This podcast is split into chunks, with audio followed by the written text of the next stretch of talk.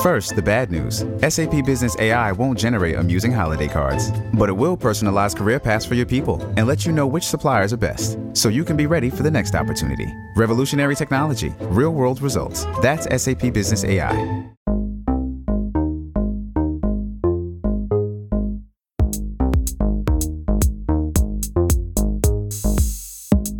This is the new way we work from Fast Company magazine, where we take listeners on a journey through the changing landscape of our work lives and explain exactly what we need to build the future we want. I'm Fast Company Deputy Editor Kate Davis. For 49 years, the right to reproductive freedom has been the law for all Americans. Now, as a leaked Supreme Court draft reveals, access to safe and legal abortion in all 50 states is almost certainly coming to an end. The impact of overturning Roe v. Wade cannot be understated. 13 states have so called trigger bans, generation old laws that snap into effect when Roe is overturned. And the fight against abortion access is ramping up across the U.S. More than 86 bills to restrict or ban abortion have been introduced in 31 states this year alone. Access to safe and legal abortion over the last five decades has had a tremendous impact on women. Women's labor force participation went from about 43% in 1970 to about 58% in 2019.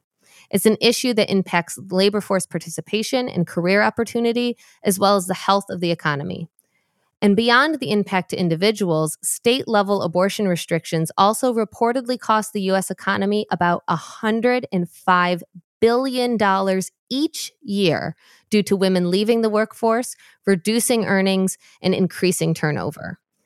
That will increase dramatically as more bans and restrictions go into place. Lack of access to safe and legal abortion also significantly raises the risk of maternal death. All of this is to say nothing for the outcomes to children born into families that lack the resources to care for them. We are, of course, still a country without any paid parental leave or universal childcare. Abortion access is a human issue, a healthcare issue, a workplace issue, and a business issue.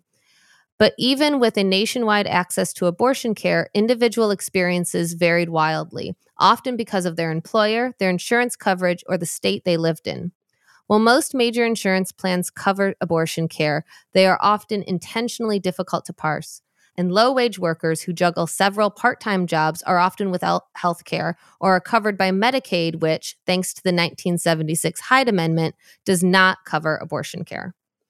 So, for many, their employer has the largest impact on their experience in receiving abortion care. One in four women in the US will have an abortion in their lifetime. But because the healthcare issue has been politicized and stigmatized, we often don't hear their personal experiences, especially as it relates to work. And that's why on today's episode, we will hear from Emma Hernandez about two experiences she's had trying to access abortion care. Emma knows firsthand how important employer support can be, especially when the state you live in has restrictive laws, and how isolating it can be when you don't have employer support while navigating an unnecessarily complicated system due to state regulations. This was the case when Emma sought an abortion in Indiana in 2015 when she was 21 years old.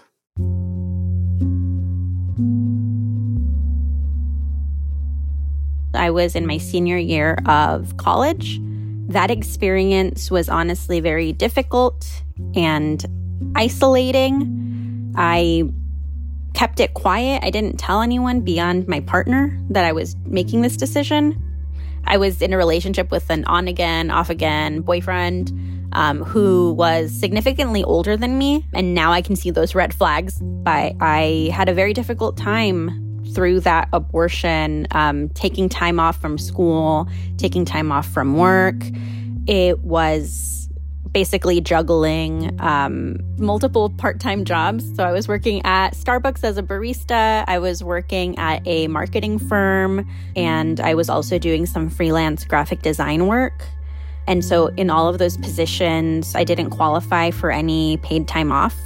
Taking time off definitely meant I would have a smaller paycheck, you know, those two weeks.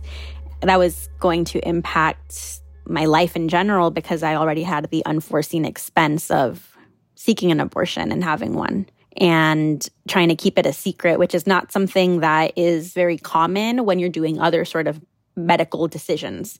Uh, you wouldn't necessarily undergo any, even an outpatient procedure, maybe without, you know, asking for some time off or having that kind of option within your different, your workspace or your school space. And I did not have insurance at the time. I did not have any sort of um, Medicaid that I qualified for. I didn't have any insurance through my school or anything. So it was completely um, out of pocket. I was on the brink of completing um, a goal that I'd had for a long time, which was finishing my undergrad. Uh, I was a first generation student. And so it was just a lot on the line and I'd done so much work to get to a stable point within my life that I knew I didn't want to um, continue with the pregnancy. Other factors that played into this um, at the time, my father was incarcerated. My mom was maintaining a single income household for my my siblings and I and my sister who what I had witnessed her be a single mom for three kids already. And so for me, I was I, I just didn't have any um, sort of societal safety net really, nor through my family, um, no, nor through any of the institutions I was a part of. And it just wasn't a great fit at that time. So for many years, I did not ever speak about having had an abortion. It wasn't until my mother just casually brought up in conversation one day that she was on her way to a protest. And I said, Oh, what are you protesting? Like, what, what are you up to? And she let me know she was actually on her way to protest in front of an abortion clinic. That inside of me, like, just hit me like a very heavy weight. And I did something that I never thought I would do. I let my mother know that the clinic she was intending to protest at was actually where I had received services a few years prior, um, and that her daughter had had an abortion, and that I was happy with the choice and that she could continue to do and make whatever decision she wanted about her activities that day. But I wanted to let her know that when she is actively making a medical decision more difficult for an individual seeking care, that she's doing so in a place that provided services to her own child. Um, and that when I was seeking an abortion in a very frigid January in Indiana, the one thing that was like consoling me at the time was at the very least it's so cold out today that there are no protesters outside of this clinic. At least i have that. At least i it's so frigid and cold that no one's out here making this decision more difficult for me. And we'll be right back after a quick break. First the bad news SAP Business AI won't help you generate cubist versions of your family's holiday photos. But it will help you understand which supplier is best to help you roll out your plant based packaging in Southeast Asia, or identify the training your junior project manager needs to rise up the ranks, and automate repetitive tasks while you focus on big innovations. So you can be ready for the next opportunity. Revolutionary technology, real world results. That's SAP Business AI. In February of 2022, Emma was again in need of abortion care. This time she was living in Texas, which has a six week ban, more restrictive than Indiana's laws when she was 21. But Emma's employer, We Testify, could not have been more supportive. We Testify is a reproductive justice organization, so it makes sense that they'd have some of the more progressive policies around employee support as staff like Emma seek care. I found out I was pregnant the morning we had a staff meeting. So by that afternoon, um, I was able to share with my boss and my coworkers that I found out I was pregnant. I immediately knew the option I wanted to take. And so it was great to be able to share pregnancy news on a staff call and the immediate response not be, congratulations, because that's traditionally what it is. It was great to be able to say, hey, I'm pregnant and the response be, oh, so what option are you looking at? And to be very frank and just say, I don't want to continue with this pregnancy. Um, I'm going to be seeking an abortion. Have our boss say, Well, let me know if you need any resources or I need to connect you with anyone because they understood the situation is very um, delicate within the state of Texas. I originally had um, found out I was pregnant and reached out to my local Planned Parenthood clinic, who they did the math on a little pregnancy calculator that I was already past the six week limit for the state of Texas. But my boss was able to also tell me that our medical plan say I could not afford, I mean, if I could not access an abortion within the state of Texas, that our medical plan would provide coverage for travel to, say, New Mexico to access abortion services. And so within you know a few minutes of me disclosing to our team that I was pregnant and I wanted to terminate the pregnancy, um, I was given much information and resources about what my options were through my employer. When I was able to access medication abortion within the state of Texas, I didn't find the need to travel out of state my boss was very forthcoming in providing me options should I need to take time off, um, reminding me that I have sick leave that can apply towards this. They also um, sent me a bouquet of flowers the weekend that I was going to have my abortion. And then they also sent me a care package with a bunch of stuff to help me relax because a medication abortion, um, you're just going to be at home for quite a few hours and recovering um, if you want to take it easy for the next few days. And so I received a care package with face masks and candies and uh, relaxing candles. So the experience overall was fantastic through my employer. After I had my abortion, I was able to talk about that experience at our all staff meeting, which was a very big difference from what would have happened had I uh, been working elsewhere, probably. And so it was very normalized.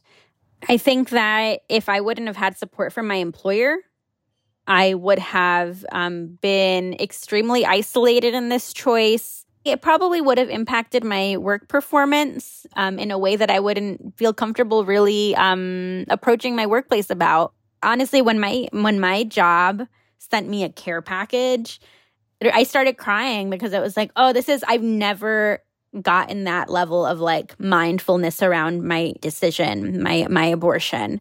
Um, just to have that support really was so significant to me uh, because even if you know someone's having an abortion, um, you know, we don't send flowers to folks for that. And it was so great to get my care package and a bouquet of flowers and just know, like, oh, there's people that want me to feel supported, that will love me um, through this experience, even if I don't receive that love and support from my own mother, my own family members. My employer is showing up for me in that respect.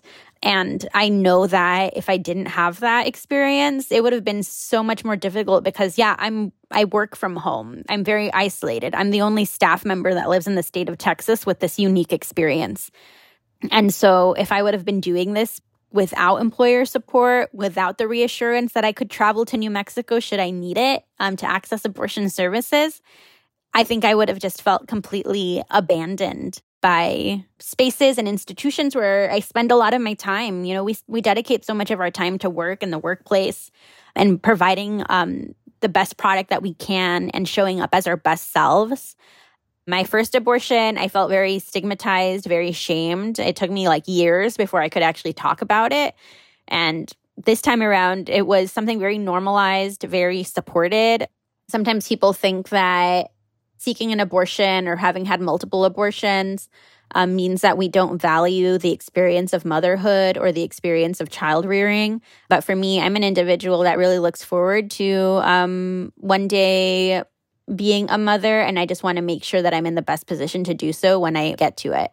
Um, and up until this point, it's just not happened. Um, but I'm looking forward to one day. I, in the meantime, I'm speaking openly and honestly about having an abortion and, and making that decision.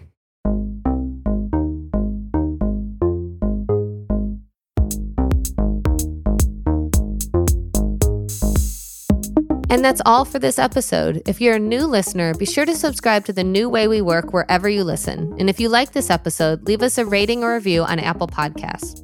And for more abortion access as it relates to the workplace, check out Fast Company's recent editorial package, The Business Case for Abortion Access, linked in the show notes for this episode. And we want to hear from you. Has your employer taken a stand about abortion access? How has the issue impacted your workplace? Email us at podcast at fastcompany.com or tweet us with the hashtag the new way we work. Special thanks to Emma Hernandez for sharing her story on today's episode. Emma was interviewed by Lashik Waba. The New Way We Work was produced by Joshua Christensen with editing by Nicholas Torres.